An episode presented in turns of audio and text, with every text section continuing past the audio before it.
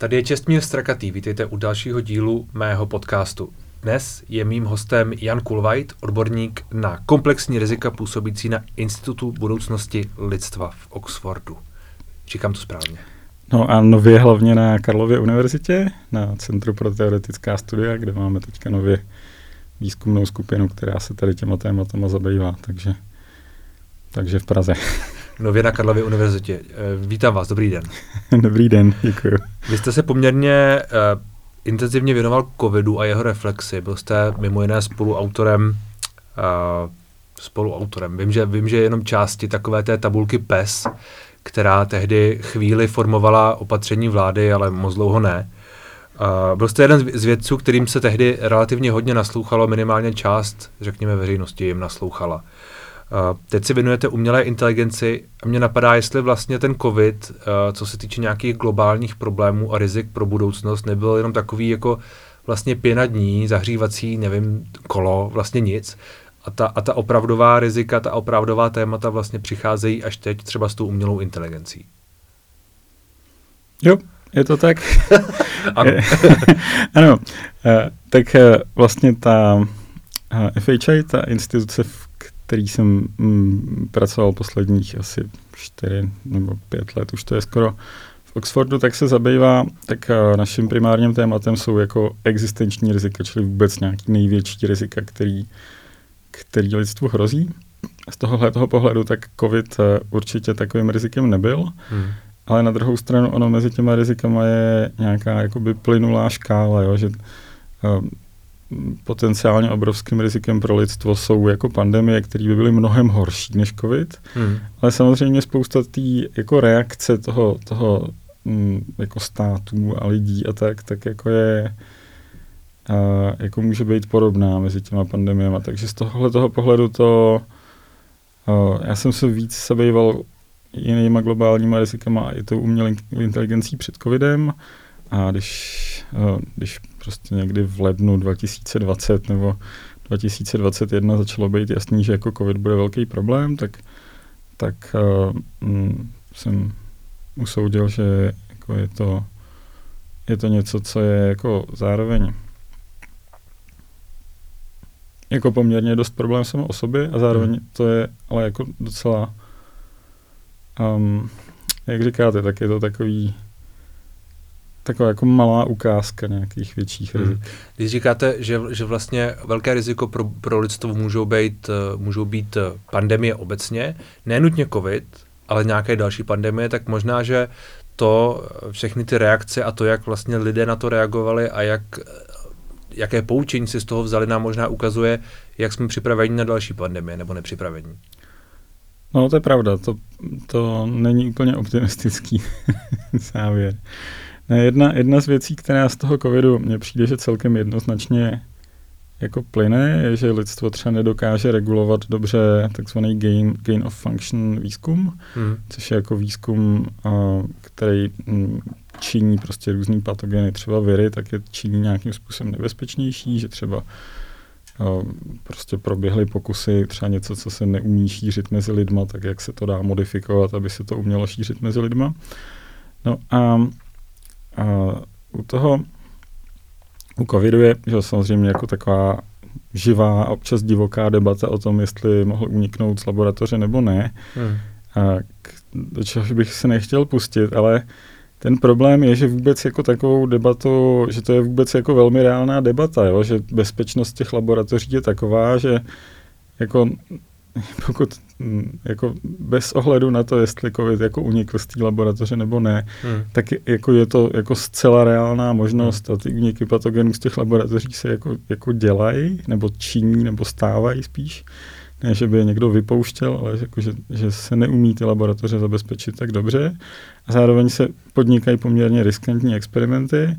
No a podle mě jako jedno ze zjevných poučení z covidu mohlo být, že jako tady některé typy toho výzkumu by měly být mnohem regulovanější. Mm-hmm. A no, jako reakce lidstva v tom je taková jako opatrná a spíš, spíš neadekvátní. Čili uh, Ono se teď o tom znovu hodně mluví. Znovu se teď o tom hodně mluví v souvislosti s tím, že americké úřady přišly s informací, že, že podle jejich informací COVID právě byl uh, nějakým způsobem uh, tím gain of function výzkumem vytvořen v, v čínské laboratoři a tam odsud nějakým způsobem unikl nebo a tak dále. Tohle je podle vás hypotéza, která je realistická, pravdivá možná a možná ukazuje na to, že tedy ten problém je vlastně jako hlubší. Jo. Já myslím, že ta hypotéza je něco, co se, co uh, jako nikdo, kdo nemá nějaký hrozně zvláštní informace zevnitř toho, jak to, jak to v té laboratoři fungovalo, tak je to hypotéza, kterou nikdo ne, nemůže jako vyloučit s dostatečnou jistotou. Hmm. Já bych se jako nerad pouštěl do spekulací, jestli uh, ta hypotéza má, jako, jestli jako správná důvěra v tu hypotézu je prostě 30% nebo 80%, to je poměrně složitá debata. Hmm. A my jako musíme umět pracovat s nejistotou, že já jako nevím, jestli COVID unikl z laboratoře. A s nějakou jako jistotou to podle mě umí říct velmi málo lidí. Ale ta situace, kdy jako máme jako, jako by máme tady tu nejistotu, tak ta sama ukazuje, že máme problém. Hmm. Jo, že když bychom podobnou nejistotou trpěli ohledně já nevím, třeba havárií jako jaderných elektráren, který zabili mnohem, mnohem, mnohem méně lidí než covid, hmm. tak by to lidem jako připadlo absurdní, že jako nevíme, jestli uh, prostě když někdo staví jadernou elektrárnu, takže nevíme třeba na 20%, jestli z toho nebude nějaká katastrofa. A vy jste předtím, řekl, absurdní. Vy jste předtím řekl, že ty úniky patogenů, čili ty úniky těch virů no. a jiných látek, věcí, no, patogenů, které jsou nějakým způsobem upravené tím gain of výzkumem, se dějí a jsou relativně... Ne, ne, spíš, spíš co se, to, to, to ne, to jsou jako dvě trochu, co historicky se ví, že se děje a je, dá se prostě normálně najít poměrně podrobný soupisy aspoň toho, co se jako dostalo na veřejnost, tak jsou jako úniky patogenů z těch jako mm, poměrně přísně hlídaných i těch nejpřísněji hlídaných biologických laboratoří. Hmm. Takže mm, jako by se řekne, tady ta laboratoř má nejvyšší úroveň bezpečnosti, tak to znamená, tak to neznamená, že jsme si jako jistí, že z té laboratoře nic neunikne takovým způsobem, jako jsme si jistí, že se nic nestane s jadernou elektrárnou, ale ta míra té jistoty je mnohem, mnohem menší. No a to je jako jedna část toho problému a druhá část toho problému je ten gain of function výzkum, který uh, se zdá, že má úplně nesmyslný proporce toho, jako v čem je ten výzkum jako užitečný hmm. a v čem, jaký jsou rizika. Že když by se na to někdo podíval z pohledu, jako, jako jestli ten výzkum opravdu potřebujeme, a ten výzkum se často jako zdůvodňuje tím, že nám jako pomáhá proti, že nám jako pomůže se chránit proti pandemím, a to riziko, že ten výzkum jako sám tu pandemii způsobí, tak ta balance těch přínosů a rizik je úplně nesmyslná, protože hmm. v té pandemii se ukázalo, že by nám pomohly, že co reálně pomáhalo, bylo úplně jiný typy výzkumu, například urychlit prostě produkci vakcín a testování vakcín. Spoustu jiných věcí bylo jako skutečně užitečný, ale ten jako zrovna ten gain of function výzkum, tak ten pro vlastně boj s tou hmm. pandemí užitečný nebyl. Když jsme na začátku uh, zmiňovali tu umělou inteligenci, což je to, čemu se teď možná věnujete daleko víc, možná nejvíc.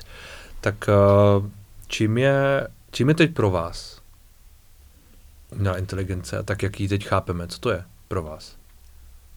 A je to jako, jako koncept zahrnující spoustu věcí, který, který v různých, mm, v různých jako oblastech nebo toho, co dělám, tak tak v různých kontextech to slovo má jako trošku jiný významy. Že pokud se jako o tom jako bavím s kolegama z oboru, tak to chápání toho jako AI jako trochu jiný, než když si nevím, prostě jako jdu někde po ulici a na billboardu je tam napsáno, že AI, nebo že, hmm. že máme pračku, na který je, má AI, tak, tak, tak to, to, to, to, jako chápu, že lidi jako umělou inteligenci jako, jako slovo nebo jako koncept používají jako hodně různě. Hmm. Takže v různých, i pro mě to v různých, uh, jako v různých kontextech to má různý význam.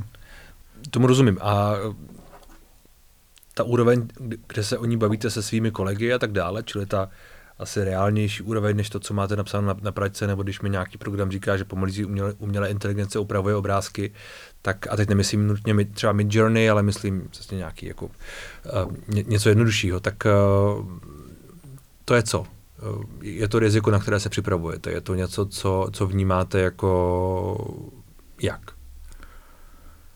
Jo, vnímám to asi především jako technologii, nebo jako nějakou nálepku pro, pro prostě řadu technologií, které momentálně momentálně ty jako nejpokročilejší jsou typicky založený na strojovém učení, hlubokých neuronových sítích, um, jako velkých, jako rozsáhlých modelech, který mají jako hodně parametrů, tak to je uh, vlastně nej, ty jako nejpokročilejší nebo nejpůsobivější jako uh, ukázky toho, co, co teda umělá inteligence jako umí, tak jsou, tak jsou jako založený na nějaký jako specifičtější kombinaci technologií. Um,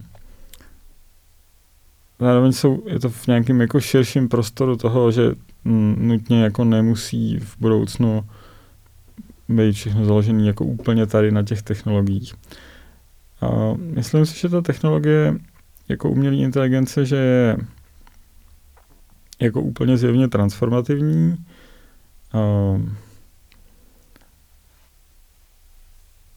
a jako v něčem je to pravděpodobně důležitější nebo potenciálně jako transformativnější hmm, transformativnější technologie nebo větší změna než jako možná než jako cokoliv, než co zatím lidstvo objevilo. Víc než pára a podobně. No, určitě víc než pára. Není, není mi jasný, jestli je to třeba jako důležitější, důležitější než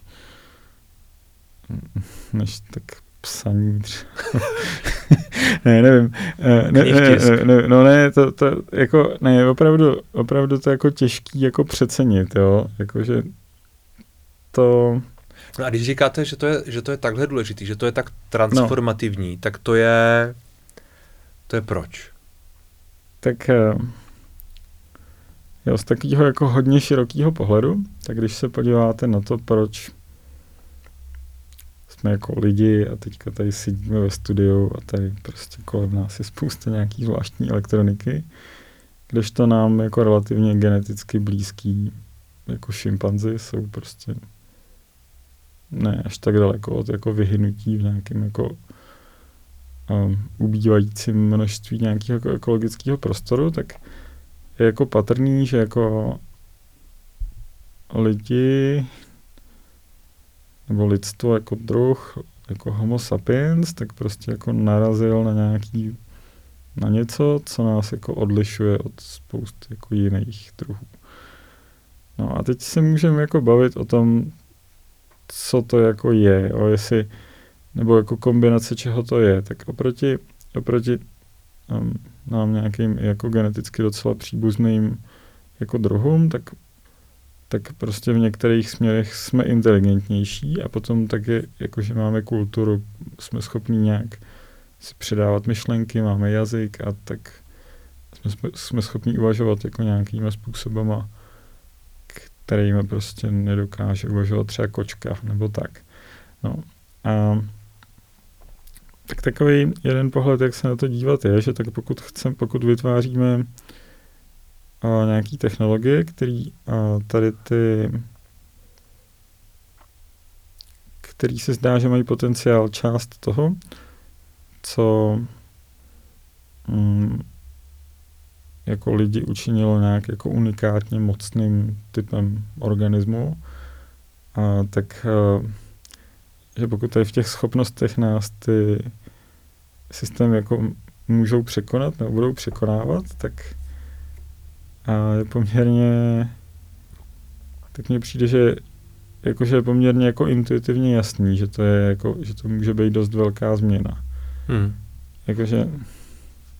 A máte pocit, že skutečně nás můžou překonávat? Nebo v jakém ohledu? Přece... Určitě. V jakém ohledu tedy? Jako ve, ve všech ohledech? Jakože přece v tuhle chvíli to pořád je tak, že ten člověk řídí tu umělou inteligenci. Je to tak? Ne. Ne? To už neplatí? ne, ne, ne. To je, to je hrozně zvláštní, jakým způsobem vlastně, um, jo, jakým způsobem něco uh, jako rozsáhlý jazykový model, třeba jako GPT, hmm. nevím, tři a půl třeba, nebo tři, nebo tak, a jakým způsobem ten model funguje, nebo jakým způsobem ten model vznikne. Tak ten model vznikne tak, že prostě jako lidi v nějakým, nějaký z těch jako laboratoří, který to vyvíjí, tak eh, vlastně napíšou jako učící algoritmus. Oni jako napíšou předpis, jak se prostě má vytvořit nějaká rozsáhlá neuronová síť, která má prostě jako miliardy parametrů a, a napíšou nějaké vlastně zadání jako úlohy, na který se ta síť učí a potom se to učení spustí na nějakém prostě, řekněme, ohromném množství um, nějakých procesorů vhodných pro tady ten typ úlohy. No a speciálně třeba to, ten GPT model, tak se učí na úloze jako predikují další jako token, ale dá se představit, že to je třeba kus slova nebo slovo nebo něco takového. Pro zjednodušení by se dalo říct další slovo, i když to tak není technicky. Tak, tak, ten, tak ten systém se jako učí tady na té úloze. No a jako ukazuje se, že v průběhu toho učení tak získává jako abstraktnější, abstraktnější schopnosti. Že zase je to hodně velký zjednodušení, ale můžete si představit, že třeba na začátku by se ten um, model jako naučil jako hrubě jako memorizovat nějaké věci. Tak když třeba by se naučil, že když v textu je jako podcast Čestmíra, tak by se naučil, že to jako dobrý doplnit jako vaše jméno prostě a tady to by si jako pamatoval jako kus informace. No, ale um, když uh, se ten model, uh, řekněme, jako setkal s úlohama, třeba se můžete představit aritmetiku, jo? že by si ten model na začátku zapamatoval, že prostě když je někde napsáno 1 plus 3 rovná se, takže tam jako doplňuje 4, teď by takových příkladů viděl jako tisíce a tisíce, tak se může stát, že se jako naučí jakoby nějaký pravidla, jo? že se naučí nějakou jako hlubší logiku, hlubší strukturu toho, co, hm, jak funguje sčítání a potom najednou dokáže, potom najednou dokáže doplňovat nejen ty příklady, který jako viděl, ale i v podstatě jako libovolný příklady. Takže se ten model naučí prostě nějaký abstrakce nebo nějaký jako obecnější způsoby, jak uvažovat vlastně. No a co se dá tak jako si tak intuitivně představit, že, že v průběhu toho v průběhu toho učení něčeho jako GPT-3, tak ten model prostě se na začátku, když, když se jako učí na těch textech internetu, tak se na začátku naučí ty jakoby mělký, jednoduchý věci, že si něco zapamatuje naučí se třeba jako strukturu věd, nebo se naučí, že já nevím, prostě jak se používá v angličtině jako neurčitý člen nebo něco takového, ale na to, aby dokázal predikovat ty texty na internetu, tak se postupně musí toho naučit víc a víc o světě. Musí získat jako implicitně vlastně, si vytvoří jako implicitní model světa. Vytvoří si model světa, ve kterém prostě je informace, že nevím, Praha je hlavním městem Česka protože ta informace je užitečná pro předpovídání toho, že když se lidi baví o Česku a hlavním městě, takže to je Praha a tak. No a, a problém je, že tady to, nebo do jaký míry to lidi řídí, tak lidi nastaví ten celkový učící algoritmus a potom do toho dodají spoustu takových jako um, vlastně jakoby inženýrských jako věcí, jak tam přesně jako nastavit nějaký parametry, jak jak, mm, jako celý to jako sestavit je jako vlastně dost složitý, aby se to skutečně něco naučilo, takže v tom do toho jde prostě spousta lidského důvtipu. Ale ten lidský důvtip um, není tou, jako ten lidský důvtip ne, není jako, uh, není projevený v tom, že bychom jako věděli, co se to naučilo, anebo že bychom jako rozuměli tomu, co se to naučilo. Hmm. Takže my jako máme nějaký jako, jako mm, jako ty miliardy parametrů, pustíme nějaký učící algoritmus a získáme něco. A to něco, když potom to zase se vhodně obalí do nějakého rozhraní, tak, tak když se toho něčeho v podobě prostě GPT-4 zeptáte jako na nějakou otázku, tak vám jako odpoví docela, docela dobře často. Hmm. A v čem nad tím nemáme kontrolu už teďka je, že my jako nerozumíme úplně tomu, co se jako děje uvnitř toho. My tomu rozumíme na úrovni toho, že víme, jaký, jak vypadá ten učící algoritmus a my jako máme, samozřejmě, my samozřejmě máme jako všechny ty miliardy čísel, ale to není, jako to není uh, lidsky interpretová in, informace, jo? když vám někdo dá prostě, když vám někdo řekne, že ten model vám řekl, že uh, já, nevím, když vám ten model jako řekl, že takhle popsanému člověku by se, by se líbila, prostě by se líbil tady ten film, co jsem třeba včera zkoušel, tak, uh, tak um, by mě někdo mohl říct, tak to my, my, my přesně víme, proč se to stane. Jo? A to, proč to přesně víme, je, že tady jako proběhl tady to jako miliarda aritmetických operací a když si jako přepočítáš, tak si ověříš, že, výsledkem je, že se prostě dotyč, dotyč takhle popsaný osobě možná bude líbit Pulp Fiction. Ale to je mě k ničemu, protože to není nějak jako lidsky interpretovatelná informace, jo? že mám nějakou, že když bych tři roky počítal, tak mě vyjde jako sedmnáct, to, to mě nepomáhá jako chápat, co se tam děje. Hmm. A s tím taky souvisí ten problém té kontroly, že tím, že my úplně nerozumíme tomu ani těm vnitřnostem, a my ani úplně nerozumíme tomu, co je jako výsledkem, jo? že některý kolegové o tom tak jako barvitě a poeticky a jako říkají, jako to popisují, takže my jako vyvoláme něco, že, že jako přivoláme prostě nějakou jako entitu, která prostě zvládne třeba konverzovat v angličtině, ale už máme, co už máme mnohem větší problém, tak třeba nějakým způsobem jako řídit, jakým způsobem konverzuje. Hmm. Což bylo teďka jako celý svět zažil prostě masivní a a v médiích, uh, médii jako zaznamenou demonstraci v případě prostě toho jako Microsoftního vyhledávání, kde, hmm.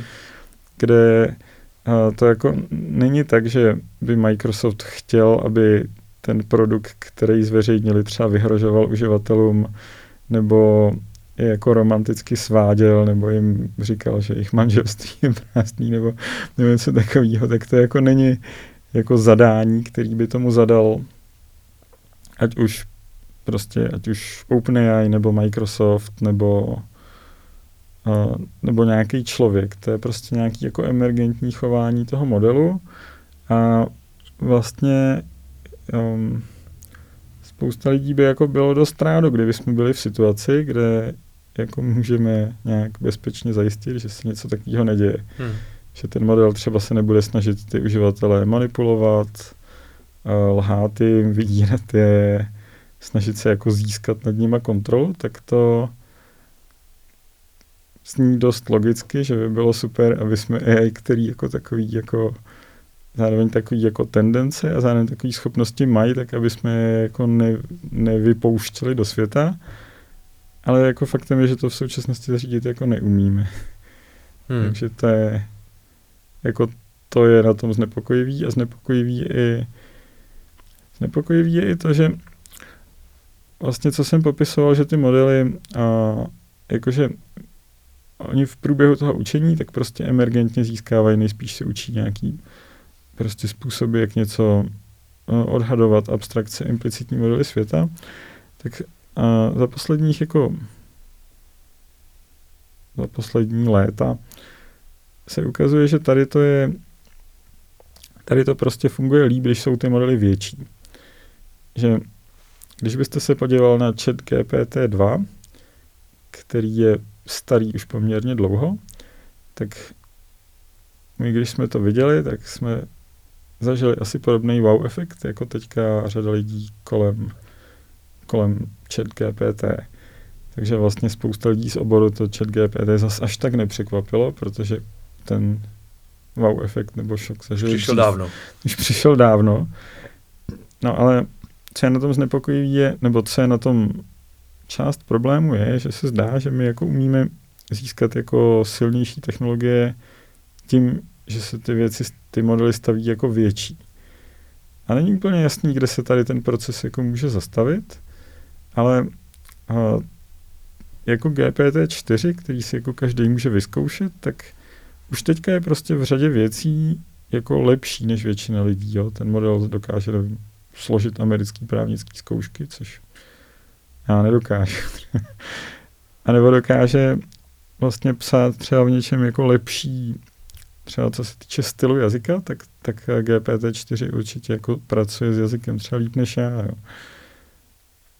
i přes prostě jako to, že jsem v tom prostředí jako v anglickém prostředí jako žil jako prostě léta a v řadě těch témat uvažuji v angličtině, tak jako stejně prostě ten model jako implicitně jakoby um, jako rozumí něčemu ohledně jazyku jako líp než já.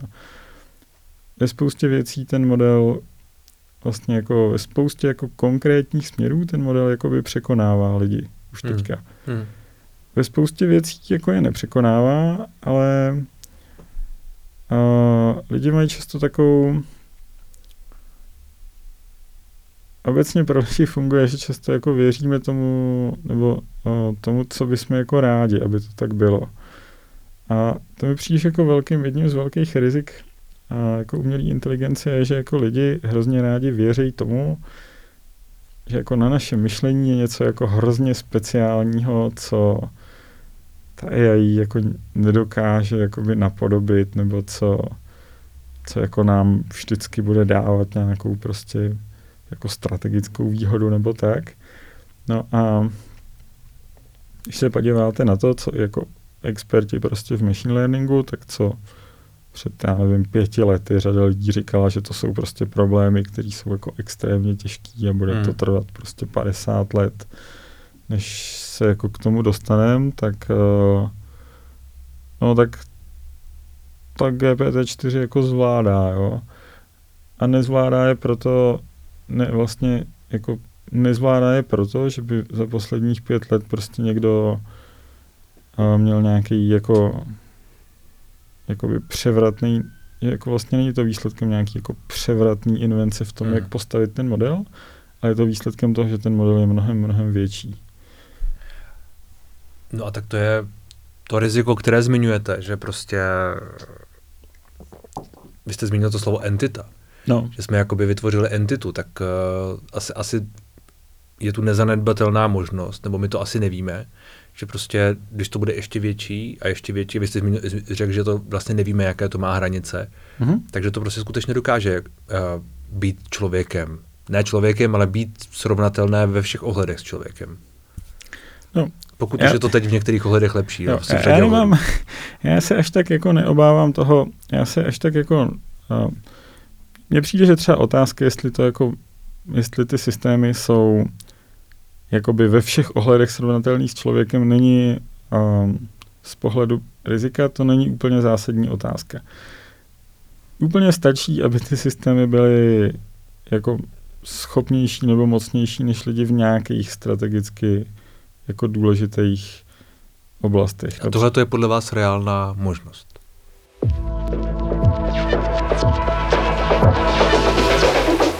Moc děkuji, že jste doposlouchali až sem. Zbytek rozhovoru najdete na herohero.co lomeno čestmír a uslyšíte v něm třeba tohle. Ten systém hlavně může být jako úplně nelidský. A může jako optimalizovat něco, nebo se může snažit o něco, co, co prostě samo o sobě je neškodný, nebo je nám jako nesrozumitelný, ale jako vedlejším efektem může být jako katastrofa. A je tam i nějaký dobrý scénář? Uh, ta budoucnost může být jako hodně divoká. Jak to zvládneme? Já jsem optimističtější polovině určitě, nebo tak. Že, že jako řada kolegů je daleko pesimističtější. Jako, že máte kolegy, kteří říkají, že to vlastně nemůžeme zvládnout a že to vymknutí z kontroly a tak dále je vlastně jenom otázka času. No, to, to, to, že to nemůžeme vůbec zvládnout, to si myslí málo kdo, ale jako řada lidí nám, jako řada kolegů má jako, uh, jako pesimističtější ohledně toho, že to zvládneme.